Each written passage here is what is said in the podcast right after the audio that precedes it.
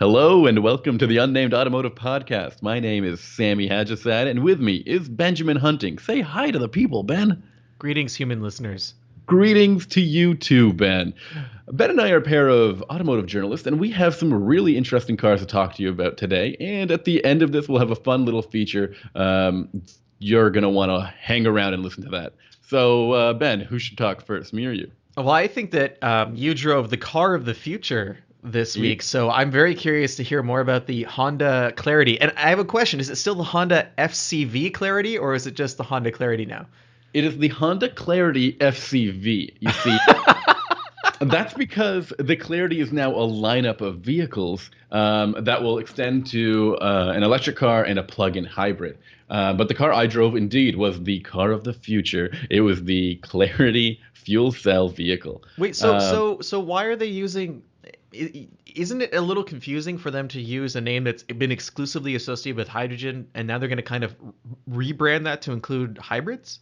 See, I was thinking that Toyota would do the same thing with the with the Mirai. So the Mirai is, the, is Toyota's hydrogen car, and um, typically Toyota's known for the Prius. You know, the Prius was their hybrid car. It, it stood for, I thought it stood for not just hybrid motoring, but green and efficient um, vehicles as well. But uh, they thought otherwise, and they decided to give their hydrogen car a whole new name.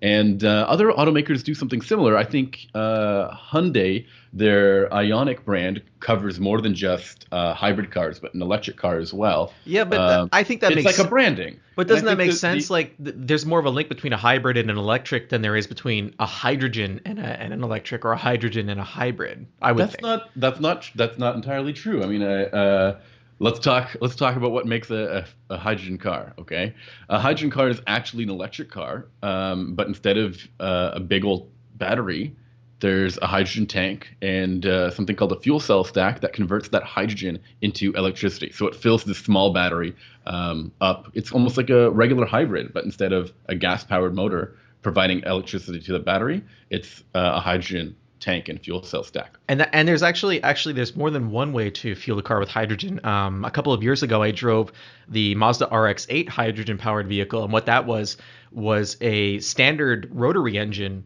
that could run on both gasoline and hydrogen fuel. So it could burn both of them because hydrogen is obviously combustible. So you can also burn it to generate energy if you don't want to go the electric route. That sounds terrifying. It was Uh, well. It was also extremely slow because when it was on um, when it was on hydrogen power, I believe it was like roughly half the horsepower it produced under uh, fuel, re- regular Okay. gasoline. So uh, running uh, as with all situations, if you have an engine that's designed to do two things, it's never as good as one that's designed to do a single thing. That's right.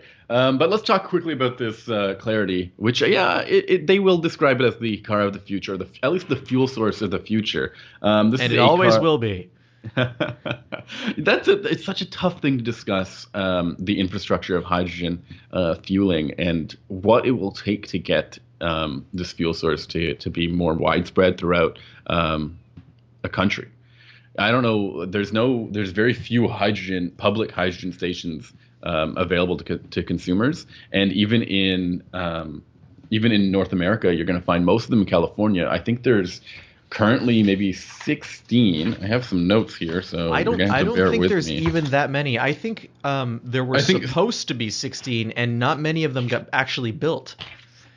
Uh, Here's I what cur- we got. We have current currently 16 or 10, 10 current station in the Bay, Sacramento, and Reno area, and then an, another 16 in the Santa Barbara, LA, and San Diego. Now, both of those areas are going to get an additional 18 each, so 36 additional stations. But I cannot tell you whether or not all of those stations that are currently there are public for public use, or if some of them are for uh, private, like. Uh, I don't know what the best word what the best word for it is like uh, commercial use or, or fleet use. Fleet use is probably a, yeah a good term. But you, but you know what's interesting is I remember reading not too long ago, a year year and a half, a story about someone who had purchased a, a more than one person who had purchased a hydrogen car in California, and I believe they were in the Los Angeles area, and they wrote about how many of the stations that had existed at the time when they bought the car were shuttered and mothballed, and they had to drive something like 40 miles each way to fuel their car.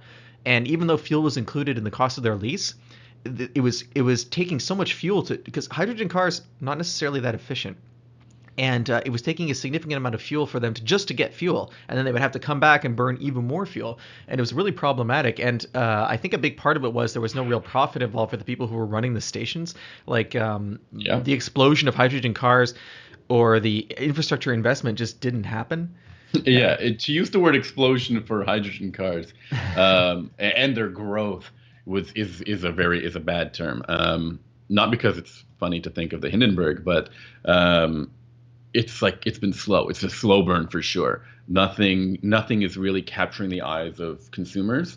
And is this like a is this a this is like a chicken the chicken and the egg situation. If you build a really good car that runs on hydrogen, will that increase the public's awareness on it and then want to see more of those stations out there? So the demand for those stations will will increase, or do you need to have a bunch of stations so that when people um, finally see a hydrogen car that they're they're they think is worth their money, they can be like, well, at least now I can buy it knowing that I'm gonna have a place to, to refuel. I don't know. It's it is tough. And and while you were while you were talking, um, I called up. So there's a website. It's the California Fuel Cell Partnership. You called it. I called it up. You called somebody while no, no, we no. were- I, I called it up online. Online, I used the mouse, and I perhaps the terminology is antiquated. I Yeah. accessed the internet, and it spit out some information, and that information takes the form of a map, and that map shows all of the stations you were just talking about in California. Um, and if you're to look at Los Angeles, so there are a number of stations that are either being built or are offline. Uh, but the ones that are online, they're only in certain areas. So there's one at the LA airport. There's two near. There's one in Santa Monica, one in Brentwood, one in Beverly Hills, one in Hollywood. Then it gets iffy. If you start moving east, there's one in Pasadena, and there's one way down near Signal Hill, Mhm. and there's nothing in East Los Angeles. There's nothing in Downey, Huntington Park, Montebello. There's absolutely nothing. There's a huge gap in the middle of the map. You have to go all the way out. Isn't that crazy? You have to go all the way out to Highway 57 or 60, I'm sorry, where 57 and 60 meet. And uh, there, there's one there. And then there's one in Yorba Linda. And then that's it. There's It's one interesting- There's it's nothing else. Eh, Go There's ahead. not even. Orange County doesn't have one. Santa Ana doesn't have one. There's one that's being. There's one that's listed as under construction or permanent progress. Sorry for Orange County. Um, Huntington Beach doesn't have one. Newport Beach doesn't have one. There's one in Costa Mesa, and then there's Okay, one in Ben, San. I you are 100% boring our, our audience now by telling us where these stations are. All right. Well, I I'm sorry I bored what- everybody, but, what- but the picture is I'm painting. is is comp- contrast that map, the number of stations that you're discussing, to the number of let's say superchargers. Yeah, okay? it's it's it's Tesla- a Tesla huge difference. It's a huge Tesla difference. superchargers only work for one kind of well, uh, the Model S and the Model X, so one automaker. Hydrogen cars technically can be working for any automaker. Um, it's it's the same sort of plug. It's the same fuel all around. How like how did Tesla get the jump on this um, in in such a, in a, a convincing manner? And people see those stations when they're driving by, and they're like, "Oh, Tesla, I, I get it now." Yeah, Uh, but you know, you know that the problem with those Tesla stations is Tesla refused to use the SAE internationally agreed upon charging standard, so that's why no one else can use those stations. And there, there, there is an SAE standard for electric cars, so that what you end up have, so that you avoid what happened with Tesla, um, wherein you have basically duplicated infrastructure that ghettoizes the type of vehicle you're driving. So, you know, if GM and Nissan and all these companies can get together and, and agree on a standard basically for their plugs, and Tesla's like, no, we're going to do our own thing because we don't agree, and it's it's it's a you know society of, of automotive engineers. It's not like they just pulled this out of out of nowhere. Um, that's something that's kind of I think frustrating. Uh, it kind of balkanizes the the automotive landscape for electric cars. Yeah, I mean it's like it's tough. Imagine you couldn't put uh, like you go to the grocery store, you get some groceries, but you can't put it in your fridge or something like that. It just doesn't it doesn't make any sense. You, you like this is something that you should you should like. How do we ha- we have standards for everything else that's that's important on our road, even fuel, right? Like fuel, there's standards for fuel in our in our countries. It's true, Uh, but there, there's still times where, especially in the Midwest, where if you're driving, you can't get, say, 91 octane fuel. And that's Um, brutal for like luxury car owners or turbocharged cars. Exactly. car- I, car I drivers, remember right? I was in the middle of the desert uh, doing Mini Takes the States, and we were in a, a turbocharged mini, and we got to a gas station, and they had 85 and 87. 85. and what are we gonna do with that? What the I mean, heck is 85? It's for it's for farm equipment. Ugh. Yeah.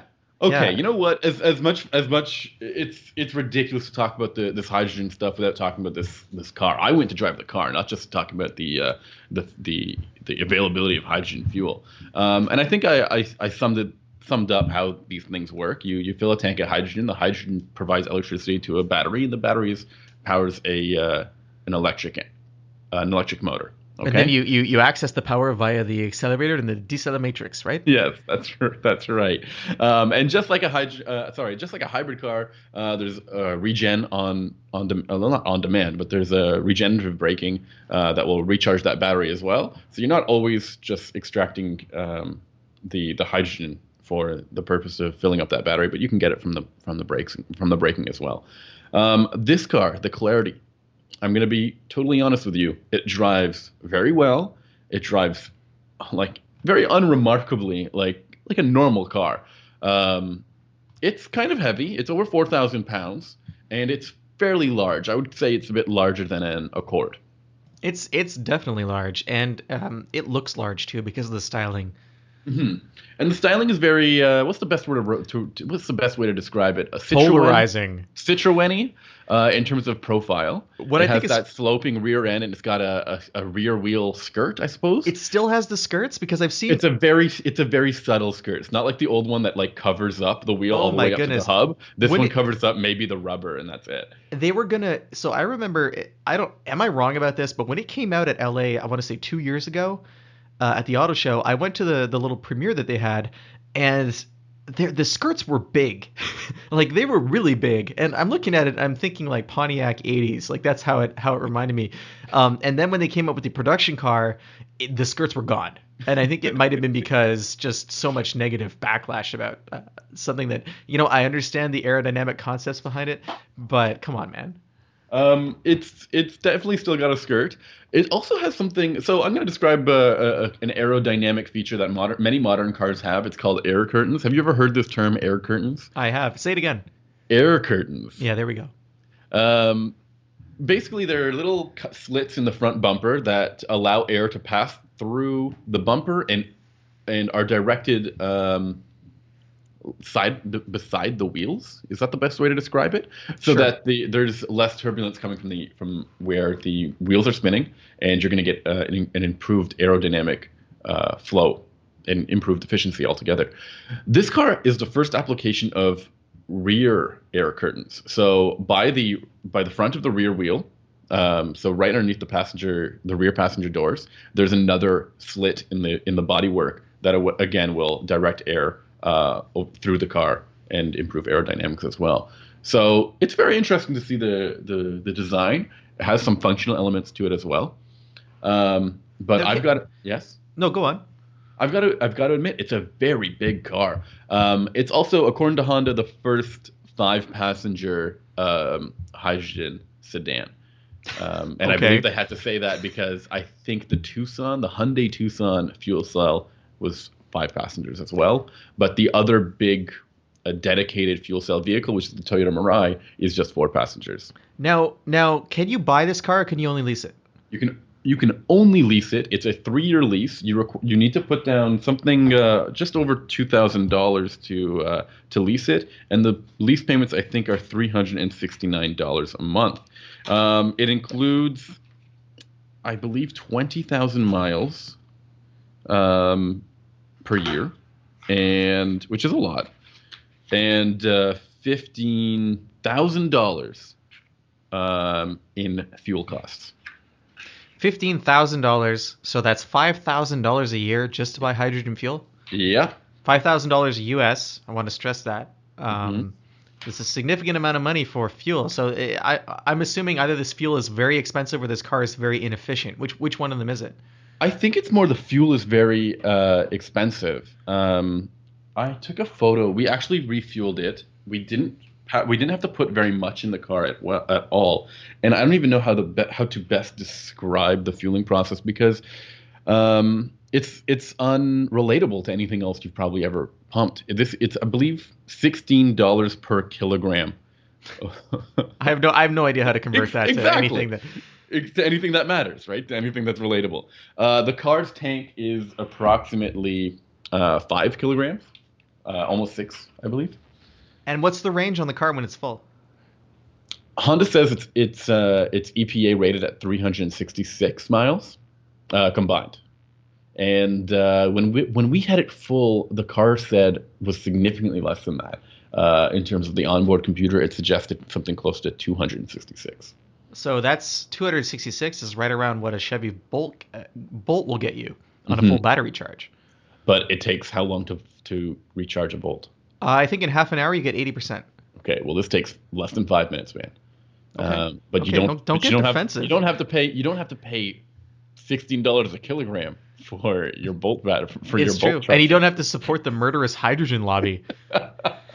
what? Don't don't go. That those those claims their- haven't been founded. Their fleet of hydrogen harvesting submarines that are just terraforming the undersea environment off the coast of the Pacific. You're making that up. Uh, maybe I am, but you know what? The ocean is a big place and a lot of things could be happening. That's right. Um, can I talk about the way this car drives? Sure.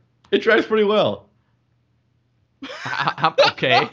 How, how much how much horsepower is pretty well in the in the Sami Haj-Assaad universe? It has 174 horsepower and something over like 220 pound feet of torque. What does it weigh? I, it's over 4,000 pounds. Whoa.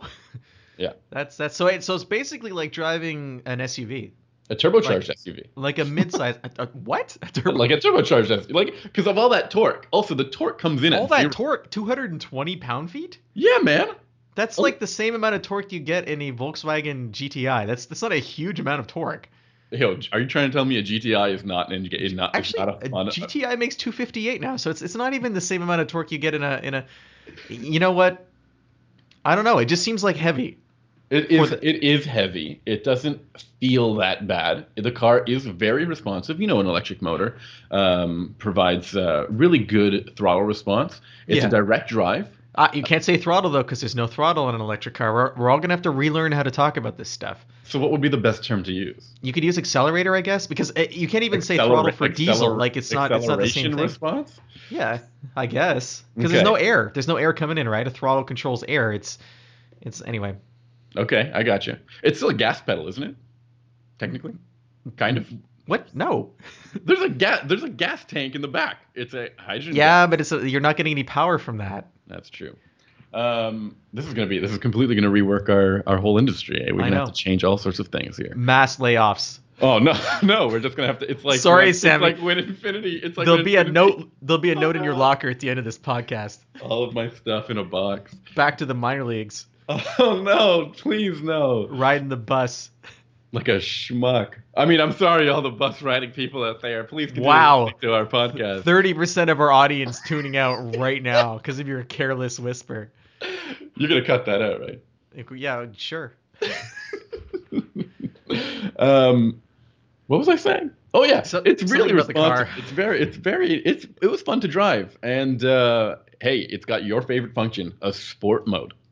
Oh, that uh, that will uh, increase the the regen modes that pe- pretty much when you let off that uh, pedal, uh, that go forward pedal, um, it will uh, apply really really aggressive regen, and it feels like you're downshifting. And we had some we had this car on the on some curvy roads, and it was very enjoyable. The steering was nice and linear.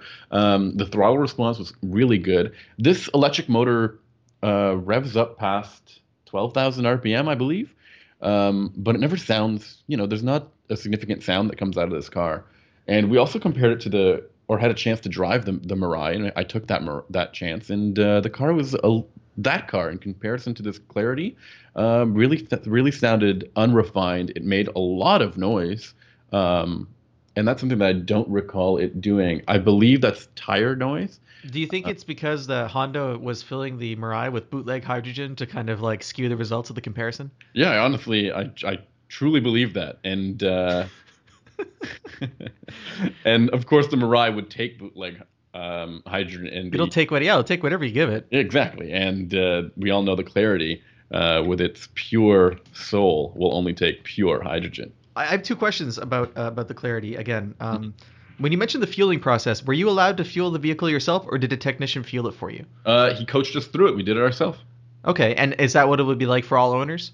Yes, there was nobody. There's uh, actually a little uh, video guide on the on the pump that can to- show people how to do it. Okay. Um, that like, sounds uh, yeah, totally safe. What? That sounds totally. A video guide sounds totally safe. why? Why? Nothing. Uh, when I was uh, when I was a younger man, I, I was dating a woman whose family uh, was running a small business, and they had a van, a Dodge van actually, that ran on um, propane. Yeah. And in order to fuel that van, you took it to like a uh, a propane dispensary, I guess, Mhm. and um, I can't remember if it was propane or natural gas. Come to think of it, one of those two things. The story's falling apart. It is falling apart, but the amusing part is you weren't allowed to do the process yourself. A technician had to do it, and you had to stand behind a blast barrier while the person was doing it because that's how risky this apparently was. That's, that's fantastic. I mean, I I mean, I believe that. Uh, And the van got horrible mileage. It was like it was a it was a 318 V8 that had been converted to this fuel. Um, and I want it was probably natural gas. Come to think of it, and yeah, so I don't. This was oh, a long time ago, late 90s. So I'm I don't know if the technology has changed, but I've always wondered about hydrogen fuel if it was a similar process. But I'm glad it's not. Okay. Um, the the other question I had yes. is there a mode that allows me to convert the hydrogen fuel to use as a weapon in traffic? Uh, no, not not in this one. Maybe the Clarity SI will have a more aggressive, or Type R will have a more aggressive uh, some drive modes that will allow you to do that. Uh, they haven't confirmed that, but I have a feeling it's on the it's on the horizon. Okay. Um, can I also bring up another? There's another interesting aspect with the design of the of the fuel cell guts of this car. Um, it takes up the same footprint as Honda's 3.5 liter V6. Um, and in theory, they can put that fuel cell stack, electric motor, um, in in any car that takes a V6. Okay. Any of their cars take a V6. You just have to find a place to put the battery and the um, what's the other thing? The tanks of hydrogen. Which So is that's very, kind that's of inter- that's interesting, isn't it? But that's a big issue. I mean, if you have to find room for a battery in the tanks, I mean, it's probably not going in a Honda Fit, right? Hmm That's right. Because remember, remember when they put the Fit, the, the Fit EV, it lost Magic Seat. Yeah. So I can't imagine that if that was the sacrifice they made for that car, I can't imagine there's room for the battery and tanks in like a subcompact, but maybe an SUV.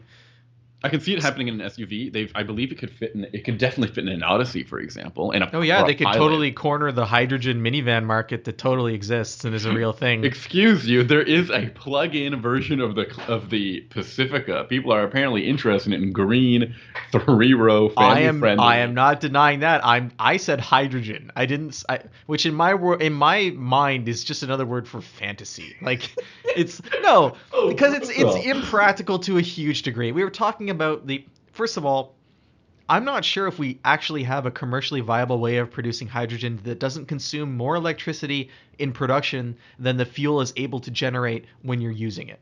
We'll Um, find a I'm- way. We'll got. We've got to find a way. All right. Well, we'll find a way to Mars too, but I'm not count. I'm not buying the ticket tomorrow. You know, it's it's just Right. It really feels like we talk about compliance cars on this podcast in the past, vehicles that car companies make specifically because regulations require them to build non-emission, non-emitting vehicles for certain markets. And when we talk about hydrogen and when we talk about how you can't buy them and it's a lease only and the fuel comes with it, it just seems like a compliance car to me, and it's hard for me to get excited about that because it, I don't see it impacting most people's lives anytime soon. Uh, I think it'll take a long time before we're ready for that. Uh, I can I can think 10, 20 years that until we're ready to to really have more widespread adoption of this car. It'll take or these types of cars. I just I just don't see it happening tomorrow. I don't see it happening next year. I don't see it happening within five years. Um, you, did they we- give you sales? Did they give you sales figures for the previous generation Clarity? I- I'm going to look that up right now. I Yeah, guess there's absolutely. no sales they, figures. they said the very first fuel cell vehicle, which was a very limited run of vehicles, was in the tens of cars. The last generation one, which uh, showed up in 2008, was in the hundreds, and they're aiming for about for in the thousands in this with this car. And what I find interesting is that previous generation Clarity was a decent looking car.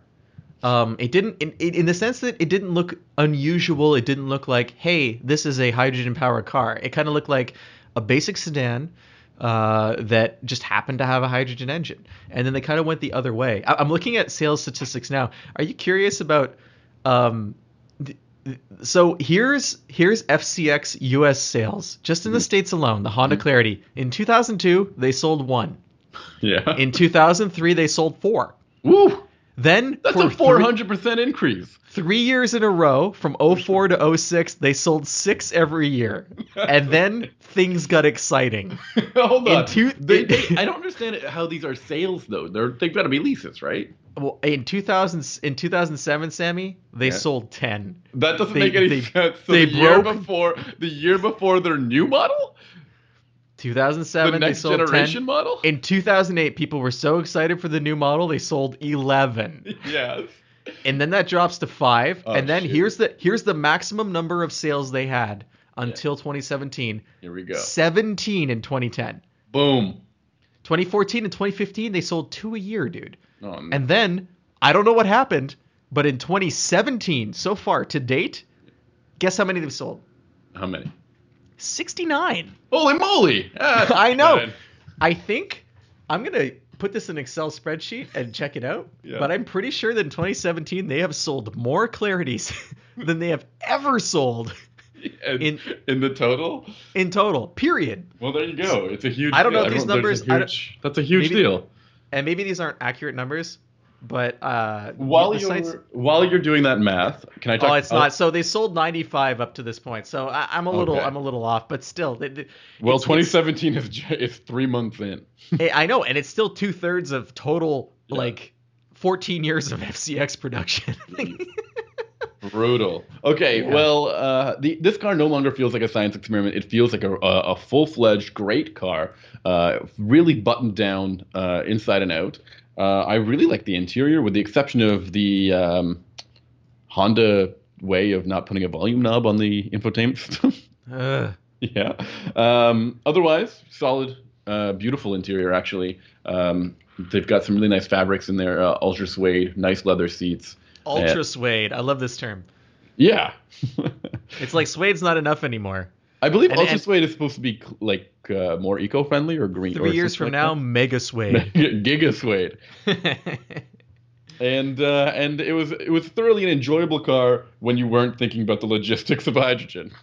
yeah when you weren't you know it's it's all right fine Does okay that make sense? Yeah. I'm not. You know what? I'm not saying it's a bad car, but it's it's a bad car in the sense that it has no place in the market. And I, you know, it's it's hard to get excited about a car that doesn't fit into anyone's life. Yeah. Like, Unless you're just- yeah, absolutely. Um, here's an interesting inf- piece of information: the number of colors that you can get to clarity. infinite. Nope. Three times more than the last one. Wow. There was only one color left. Maybe that's why they're selling so much better. Yeah, exactly. Maybe seafoam green wasn't a good choice. I believe it was like red or what? It was like a red, I the old know. one, and now you can get it in a red, white, and black. you know Mhm. why I don't know what the clarity color used to be? Because they sold 96 cars over the course of 14 years. this is sad. This is not great. and they didn't sell them in Canada, right? We can't buy Nope. them in Canada? I, Because I have- Canadians aren't interested in the hydrogen economy, right? That's that's the message I'm getting. I figured that. I thought that hydrogen would make more sense to Canadians than electricity would. Electric Why? Because would. because it, we can burn it when it gets cold. I, what's the? Because the the range. I think our country is is quite large, and and the the distance between cities in in Canada is way way greater than in the U.S. But So- that's why that's why we'll never get it because first of all, it just means you're farther or you're always farther away from a, a hydrogen station. But if there was a, but these things still have 300 mile 300 miles of range. That's a lot of kilom. That's a, that's a lot of kilometers. It's like at least 500 kilom 500 kilometers, right? so there'd have to be you would maybe make it to Toronto from Montreal, hmm maybe. And those are two major cities that would, if there was going to be hydrogen stations, there should be hydrogen stations So in then those you could- two cities. You would put one on the 401, I guess. That would that would be the solution. Boom. That sounds like So a great yeah. idea. And Sure, that would charge it in work. you would you would refill it in five minutes rather than I kind of see what you're saying because 90 I mean 90 we- minutes in a in a or however long. Yeah, 90 minutes. How long is that? Sorry, I keep I always mess this up with. I with- like I think you can get where you're going in, in 30 minutes in, in a in a fast charge, but um, it's still a long period Still of time. I 30 agree minutes. with you. That's three. That's like they said three to five minutes in a in a hydrogen car. No, I to- I totally see. I, I I agree. I agree with you. It is a it is a big disparity, but you know, and you know, there are only so many cities in Canada, so you could theoretically, it might be easier here to make a hydrogen network that would serve most Canadians because, like, what seventy five percent of us live in major cities, and there are what five major cities in Canada. Yeah. S- s- but once you get once you get west of Toronto, That's it. Like you won't It- be able. yeah. You will not be able to make it to the to. Yeah, you won't be able to make it to the so west coast that's where it falls apart. without So going to the U.S. I guess, but there's no stations there. yeah, Um, you'd have to you have to go to like Eau Claire or something. What's another? There was another idea that uh, that popped into my head. Um, you know, in in Japan, cars like this have the ability to fun- to power a, home uh, in the case of uh, an emergency, a natural disaster, or The emergency. Nissan Leaf can do that too, I believe. Right. But I think a hydrogen powered car would be more of an interesting um, element in that case because it's uh, it's easily refuel refillable, I suppose, five minutes again, to, instead of instead of having to recharge it through a plug. Um, and so this car can do that in Japan. Um, But there's a big but though. I mean, not no no big but. I was wondering. The big but is if you run out of fuel because you've been charging your house, you you can't can't- bring a jug of hydrogen home. why not? Why can't we? If we can, if we can carry propane tanks around. I don't know. I'm just assuming you can. I'm assuming I can't show up at the station with a tank and be like, fill this up. It's because hydrogen has to be extremely cold, I believe, in order to. My my hydrogen lawnmower needs some hydrogen fuel. Yes. Um, but I thought that'd be another way of, of utilizing, and another way that Canadians would probably really. I mean, you know, guys who have like cottages or something like that, and they have to they have to keep them on the grid or something throughout the the year, either to keep them warm or you know they're just that's the way they're hooked up. But if you had this car, you can bring it to your cottage, you can plug it into your cottage and power. And then be totally stranded because there's no there's no hydrogen station near your remote cottage. Yeah, I mean, there's still some things I'm still thinking about. Maybe they could airdrop some hydrogen from a helicopter. That, that sounds, sounds affordable. safe. That that's why it's five thousand dollars a year. five thousand dollars a year for what? Sorry, 50, oh yes, five thousand dollars of, of fuel. Um, but of course, we, we're forgetting the the final thing about hydrogen is that it's clean burning. Uh, the only emission is water and water vapor, and um, and the hydrogen gangs underneath the oceans strip mining our our our planet solely for hydrogen power. totally. I mean, what about the electric cars though? They they half the time they're not done through um, any clean ma- clean. No, speak for your own uh, energy starved province, my friend. In Quebec, it's all uh, hydroelectricity. Mine is the same which, too. Which is a horribly destructive environmental technology in the sense that you flood thousands of square miles of land to and destroy it in order to generate power. But what all Uh, those we always overlook that when we're talking about renewable energy.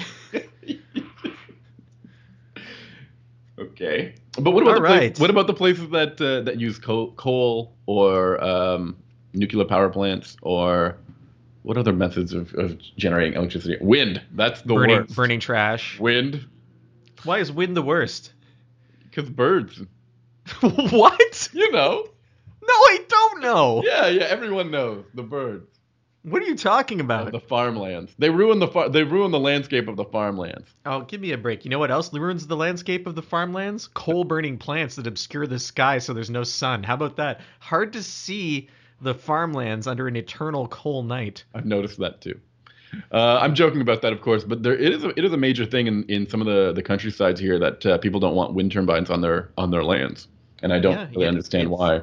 Well, because the wealthy people should not have to live by the same rules as anyone else. Of course. Um, why don't we segue out of out of my hydrogen powered future and into Ten percent your, of our audience dropping off right now. no, and into your future vehicle? Ten percent of our audience coming tuning back in somehow. they can sense it. They're like, Yeah. "Oh, Sami's off the hydrogen now." yeah. What did you drive? You also drove something that's equally uh, futuristic. I drove. I drove two vehicles uh, last week. that Whoa! At the, same, but- time? They're same but different. Um, one there one was the Hy- Hyundai uh, Ioniq, or as we call it in Quebec, Ionique um, EV, which is an electric vehicle, and I also drove the hybrid version of the Ioniq, which is mm, partially electric, you could say. Is that the plug-in So- hybrid or the regular, It- the normal? it's a regular. I don't think there's a plug-in hybrid version. There might be, but if there is, I'm not aware of it, or it's not available now. Um, it's just a regular hybrid, and yeah, the the EV it was good. Uh, it's uh, good power. Um, like you said, low the, the torque is instantaneous. The car is small. It's not big like the the Mirai or the uh, the Clarity. So like it's a small hatchback. Any other cars you want Um, to you want to name when discussing how big the car is? Well, they're just two cars that we, we just recently. It's also it's also not as big as a Ford Raptor. Yeah. Um, It's it's much smaller than a Raptor, and uh, the range. Ooh, I'll, you know what? I feel kind of like I'm underprepared for this because I, I haven't really got my notes together on the car, but uh, I want to say it's around 100 miles, maybe 120 miles. Uh, so again, it's not. The problem I have with with the Ioniq It's, uh, it's 110. Sorry to interrupt you there. 110 miles. Yeah. Okay. So the the the problem I have with the Ioniq isn't anything to do with how it drives or how it was built because it's a very well executed vehicle, decent space inside even with the battery pack, and it's good to drive. The problem is when you have a car like the Chevrolet Bolt, which which exists now, it's real, it's it's on the market. I have one in my driveway as it we speak. has twice as much range, right? More than twice More as than much twice range as much range. it essentially renders every EV irrelevant. Uh, every EV that's less than the Bolt is no longer competitive. In terms of and I'm range. I, I'm sorry. in terms of range, any any car that's less than the EV in terms of range. I mean, in terms Exactly. of the uh, man, I'm losing it here. In terms of the Bolt, Yes, which is every other car that's not a Tesla. that's not a Tesla and not a bajillion dollars. How much do the how, at least how much is the is the Ioniq Ioniq is it cheaper than the um, Bolt? I don't think it is. I don't have pricing in front of me again. Uh, let me check quickly. I believe they're roughly the same. Um, Then that's But, yeah, that's uh, brutal. That I would there would be no reason to buy it uh, a Hyundai Ioniq now. So I'm, I'm, you know, cars like the the Ioniq, cars, the Ioniq EV, not the hybrid, just the EV. Mhm. Cars like the Prius, uh, it's, it's the Prius C isn't a full EV, is it? It's a hybrid as well, right? No, Uh, eh, cars like the the the Volt, uh, sorry, the um, the Nissan Leaf, And which I believe is uh, getting you're, a Mitsu- range. You're, you're also forgetting the Mitsubishi i-MiEV. Okay, the Mitsubishi i-MiEV has never been competitive. It's essentially a golf cart. So uh, let's just forget about that vehicle. it's no, I'm sorry, but that is a pure compliance car, and Mhm. it's it's a car that could have been better. And I've never read anything positive about it. I've never talked to anyone who was like, you know what, I really enjoyed the MiEV. I, I've never talked to anyone who wasn't stranded by it at some point. Um, But- okay, what, there's there's so many nice electric cars out there that you can say are completely useless now because because of the Bolt. For, Ford uh, Ford uh, Focus, Focus, yeah. Electric, a, a car, again, a car that like the Ioniq is drives nicely, uh, has a good chassis, but the range just kills it now. I mean, why would you buy these cars? They- They're they're almost all city cars at this point. Fiat 500e, a car that's very good to drive, completely irrelevant, and it's too bad. I think for Hyundai, it's going to be fine because. The, the, like you said, they have the Ioniq family now, which means there's a hybrid. There's there is a plug-in hybrid coming in the autumn. I just checked on that. It's not available yet, but they also have the regular hybrid, and the regular hybrid is only 22 grand. Okay, so I, I want to talk about this regular hybrid because um, me and you have talked about uh, Hyundai hybrids before uh, with the Sonata plug-in hybrid, Sonata plug-in hybrid is an excellent car. and It we both came to the that conclusion. We both said it's that one of the yeah. it's the, the best car they make, I think. and now uh, they've taken out the plug-in element with this car that you drove. It's probably it's going to come back likely with the It's gonna come back. Yeah. But you're looking at a different class of vehicle. eh? This isn't, you know, it's not a luxury car Mm-hmm. like the, the because because the the plug-in version of the Sonata, it's very comfortable, lots of features. It's big. It's it's it's it's got a, a definite style. The the Ioniq Hybrid, it's aimed at the entry level. So you got to temper your expectations when it comes to the interior. It's not bad, but it's nothing like uh, a luxury car um, or a premium car. But I will say this: it doesn't have that vibe that the Prius does, where you get in the Prius and you're confronted with like the weird shifter stock and it has like the letter B on it, and you don't know what that means, and like the dash is strange, and y- you get the impression, kind of like the Clarity, that hey, this is a this is a special car. This, is, not a normal car. Yep. You get in the Ioniq Hybrid, and it's like, hey, you're in a Hyundai. Yep. And it does that Everything- sweet little Hyundai chime when you get in and out. Yep, everything that the, everything that a Hyundai does, the Ioniq Hybrid does. Um, fuel mileage. Are you ready for this? Hit me. 58 miles per gallon Holy combined. moly. yes, and the range is 690 miles per tank. Whoa. Uh, I was driving it around for four or five days, and I never had the battery charge get below half. The the the the uh, recharge system was really good for regeneration. Um, I used barely any fuel, and uh, I didn't feel like I was making any sacrifices to do that. So kudos to Hyundai for for building this car because once again, th- you have a company that has gone toe to toe with its major competitor. yeah. uh, That's this case- Toyota, yeah. Toyota Prius, and it's done something that is as good. You don't think it's it's- it's better? It depends on what you want. I think it's better if you're looking for a more normal car experience. Uh, it's smaller than a Prius. You're not going to get the same amount of cargo. Uh, so for some people, that will make a difference. I also don't know if it's hard to to compete with the Prius because it's such a brand. It's such a default for electric cars. Everyone who owns a Prius is just going to buy another Prius. I don't know how much cross shopping there really is. Uh, so Hyundai's best bet might be to get go after new people, new customers who have considered a hybrid but were either turned off by the cost or because I mean I think if you want decent features on a Prius, you got to spend a fair amount of money. Am I right? hmm Yeah, so it's not the Hyundai. I believe is more affordable. Um, it's and also got a, it- it's got also got backed by a decent warranty when you when you talk about Hyundai's. it's Uh, true, if, and if new new car buyers are usually concerned about their or or at least very proud of a good warranty. and uh, something else that I, I I honestly hadn't thought of until now, but the new Prius, the current Prius, it looks really strange. It looks it does look very it looks very bizarre. Okay, let me ask you if you could get this Ioniq in a in a in a crossover st- body style, would you like it? I don't think so because I don't know if it has enough power to carry the extra weight. I'm also not a huge crossover guy. Um, I think if you're, it's it's an interesting question because if you're buying a hybrid because you want to save money on fuel, then you should be buying a small car because it all comes down to weight. And a, a lighter car, regardless of whether it's a gas engine, a hybrid engine, a battery powered car, is going to give you better efficiency. Ben, you're gonna hate me. It was a trick question. There is a hybrid version of this car, essentially. I mean, a, a, a crossover version of this car. It's over in Kia. Can you tell me what the the Niro, is, how different the Niro is from the I- Ioniq? Okay, hybrid? so that that is, you know what?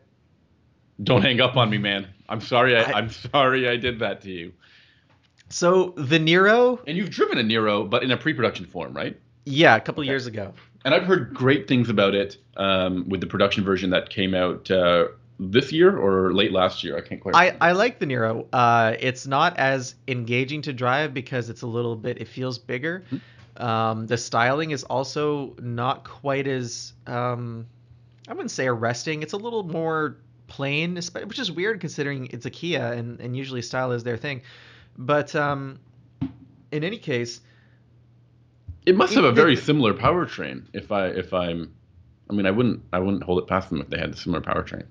I, I honestly don't know. Neither do I. Wow. I honestly don't we know. got caught off guard. I shouldn't have done. I have a funny, but you know what? This kind of save us from the embarrassment of not knowing that fact. I have a funny story about the Niro. Sure. So we were driving in Seoul, and we went to Kia's. Um, it's kind of like their center uh, for research and development, and it's it's way on the outskirts in like an industrial area of Seoul.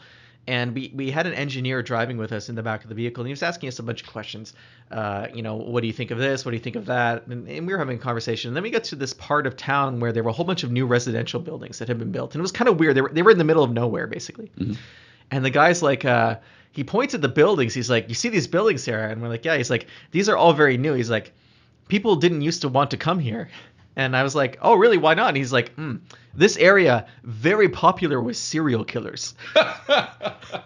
And I was like, "Wh- "What do you what do you mean by popular?" And he says, "Oh, he says a very isolated, great place to dump bodies. and No one ever finds them." And then he's like telling us a story about how they just kept leaving bodies here, and they would find them like months and months later, and it became known as the serial killer area, and people just stopped going completely. Hmm. And then I guess some developers just bought the land, and they were like, "Yeah, whatever, and we'll build some buildings," and now it's got a new reputation. Great. Of big what Anyway. like cookie cutter homes. Kind of, yeah, kind Um, of, yeah. So in, instead of, I guess it just kills your soul now. Yeesh. Um, all right, that's uh, that's that's our recap of the cars we drove um, this week. Uh, there's some more interesting cars uh, next week, but we'll we'll bring those up later at the end of the podcast. We've got one more quick segment to do. Um, ben, why don't you uh, why don't you lead us? Why don't you introduce our, our new segment today? Uh, so we wanted to talk about, um, you know, sometimes when you're young, your parents do things that embarrass you. And I, I'm fortunate in this never happened to me. But I've heard enough stories about people who had embarrassing cars uh, that their parents owned, and they were so ashamed to ride in them, whether they were because they were over the top or whether they were they were just like in terrible condition or they were just weird, and you know they would they would not want their parents to pick them up. And so we, t- Sam, Sami and I, I, I the, the funniest story I've heard is so my my grandfather um, sent both of his daughters to this to a private school in the area where he lived and he would he would show up to pick them up from school on a tractor hmm. that he had. It was a bright blue tractor that had a front loader on it and he would wear this this leather fur hat that had earmuffs and ear flaps and he would wait outside the school building until school was out and then he would he would take them home. And one of his one of his daughters my aunt would run from it and like wait and, and hide somewhere in the school until he had gone because she didn't want to be seen with him. And he did it specifically because he knew that he would get that reaction. So Sami my question to you is what do you think the most embarrassing car is now that you could get picked if you were a kid, you're a teenager and you're trying to be cool or whatever. What do you think the most embarrassing car is you could get picked up in? That's really tough. I would say um, bec- brand new car because I would I would honestly jump to like a Scion IQ, something really small and dorky, like that You think- looks you super think an I- what- to. Like, It could be an old car. I mean, No, you no, the IQ is embarrassing? I, mean, I honestly think it would be it would be kind of weird. Like, it, I I, don't, I think very few people fit like actually sh- like look like they're a normal sized person in this car. They not, it's very hard to look natural in a, in a Scion IQ, much like it would be with a with a Mitsubishi i-MiEV, um, which would be another candidate, I think. Um, Yeah, definitely. I think. Th- well, you know, it's weird though with the i-MiEV because would anyone know what it is? no, everyone would be just like, "What are you?" They'd be like, "Did you?" It's like it's almost like you took one of those those red and yellow cars like you buy in Walmart for kids, the plastic cars, the little Tikes cars, Yeah. and you painted it gray, Yeah. and then like you, your your mom's driving it.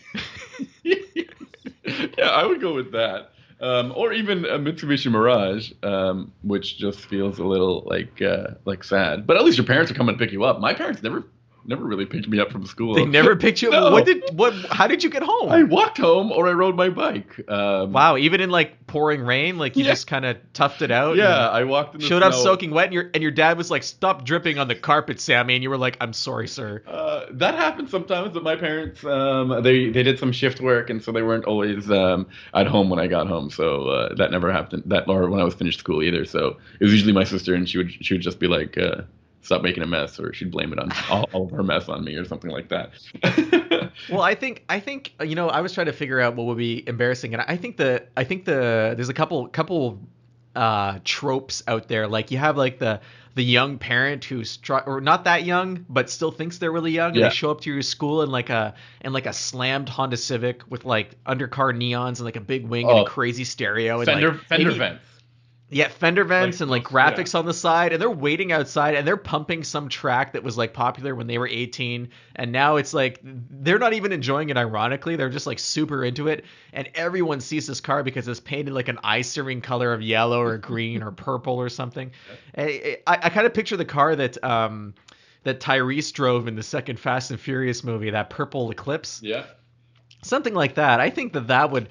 I'm trying to decide whether that's super embarrassing to get picked up in, or whether it's so embarrassing that it crosses over and becomes cool again, and your friends are all like ironically looking at it and being like, "Wow, that's pretty awesome." I wish my dad cared enough about anything to invest that much time and effort, and I wish my dad was here. I and and Sam like and then like flashback to like a young Sami sitting on the steps being like. Where's my dad in his eclipse? Why doesn't he ever take me anywhere in that? And then like flashback to now, and you're just staring into space, and I'm like, Sami, what are you thinking about? And you're like, nothing. Let's just go. yeah, that's pretty much that happens all the time. Anytime I see a, a very boisterous car like that, um, I was thinking as well something like that along the lines of uh, you know the Jaguar F Type. Yeah, I do know the F type. Uh, are you familiar with the Jaguar? It's a gorgeous car, but it, it's kind of obnoxious. Well, Um, if you're going obnoxious, why not go full throttle and have like a, a roadster Lamborghini? Like, but the way that an, an F Type turns on, like uh, like starts up, is is super unnatural. It's like it it like it almost like revs up to like something obnoxious, like bram, like that. Like every time you turn it on, it just like screams, and everyone would everyone would whip their heads at this car, and this guy. I think just- that's awesome. think I that's would love cool? that. I, that's not embarrassing at all. That's like getting picked up by Ricky Bobby's dad with like a, a, a cougar in the front seat and like a he, and he's just doing a burnout in the parking lot waiting for you and you look out the window and dad's doing a smoke show and he's like giving you the thumbs up and everyone's staring at him and then they're staring at you and like no one's gonna mess with you after that man What if your mom and dad picked you up in one of these new minivans that have a built-in vacuum in them, and like while they're like waiting for you to come to them, they're like vacuuming the car. They're like, that that might be a bit embarrassing and then you get to we the cleaned car Up, we cleaned up that mess you made in the morning. And then you get in the car and then they start vacuuming your clothes Yeah. because you have cat hair on it or something and everyone's watching them do that and then and then they start licking you like cats and it gets even weirder Not embarrassing, just weird.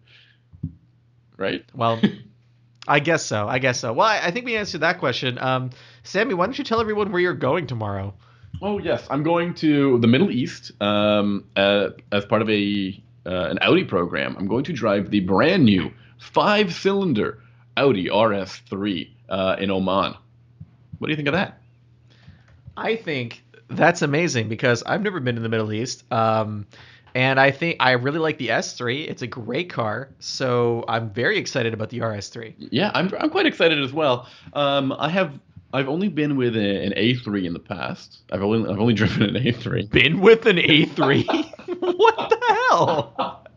me and the A3, we go way back. Me and her. Yeah, I Um, guess. Did you use protection? Of course, of course. I Um, believe you. But I like this car. It sounds like a uh, a good competitor to something like the CL 45 AM, uh, CLA 45 AMG. Um, this car makes 400 horsepower and uh, should be quite fun to drive. Uh, we're going to be driving it up in the mountains of the uh, of the desert there. And um, you should totally go to the Middle East when you get the chance, Ben, because there's a really strong car culture there. Uh, not just of, of really cool like hypercars and stuff like that, but modified cars and even old. They love old American cars, and they I rest, know, I've they they resto mod them in such a I've seen so many way. cool videos. Yeah. I've seen so many cool like uh, uh stunt driving and really cool like caprices and vans and stuff. So I'm I'm Um, looking forward to that. Are you? What are you up to uh, next week? Uh, next week, I'm going to super exotic North Carolina Ooh. to drive the new Equinox, the new Chevy Equinox. It's a uh, it's a the crossover SUV that they have. It's totally redesigned, um, and I'm I'm excited because it's a it's it was a huge seller for Chevrolet. Even even though it was getting a little long in the tooth, everyone was buying it. Um, they couldn't keep them on the shelves, and it'll be curious to see if they can keep that momentum going. It's also interesting you bring up that Equinox uses the same platform as the Cadillac XT5. Which is, Really, I did not know which that. is super cool. Um, and one of the one of the biggest criticisms I had criticisms I had with the last Equinox was the interior. Uh, I thought the, the the dash and the center console was really ugly, and I think now they've really rectified that, uh, and it's looking attractive again. Now, am I to understand that because you're going to be going to Oman, uh, you're going to be away for a little while, and we're going to be on a little hiatus? Uh, we can, I mean, we can talk about that later, but it's uh, it's likely that I will be um, on hiatus. Okay. okay. So we might have a week. We might have a week next week where we don't have a podcast, but we will be back as soon as we can, and we'll have lots of cool uh, information about the RS3 and about Oman. And I'll talk a little bit about the Equinox, but really, it's probably going to be dominated by Sami's amazing trip. Um, well, if if you're interested in knowing what we've been up to and what we're driving, you can always hit us up on Twitter or Facebook. Uh, we have a Facebook page. It's facebook.com slash unnamed automotive podcast. And uh, we're always sharing our photos and videos of what we've been up to lately. And uh, you can find both me and Ben on Twitter. I'm found at Sami underscore ha. Uh, not the word underscore, it's the actual, you know, that icon on your key that's uh, Sami underscore ha. And I noticed that a lot of people have been spelling my name wrong when they're trying to reach out to me because I haven't been getting a lot of tweets. Uh, so remember, it's S A M I underscore H A, like you're laughing at me, ha, like that. And, And mine is uh, it's at hunting Benjamin, like you're hunting me. Yeah, it's a it's a really Yeah, natural something like it's that. a really natural Twitter phrase. Um, where else can can people find us, Ben? Well, they can find us at uh, unnamed podcast, unnamedautomotivepodcast.com. hmm uh, which will take you to our SoundCloud page, which is where we host everything. But you can also look uh, and subscribe on Google Play Music or Apple iTunes just by typing in Unnamed Automotive Podcast. That's probably the easiest way to get us in your ears every week. And uh, if you could, you know, write a comment or rate us on either of those services, that helps us out a lot. It makes us more visible. And uh, you can also download the podcast directly um, from the SoundCloud page, whatever's up to you. Yeah, So thank you very much for listening to another uh, weekly edition of the Unnamed Automotive Podcast. And uh, we'll catch up with you, if not next week, the week following. Definitely. Have a good one, everyone. Bye.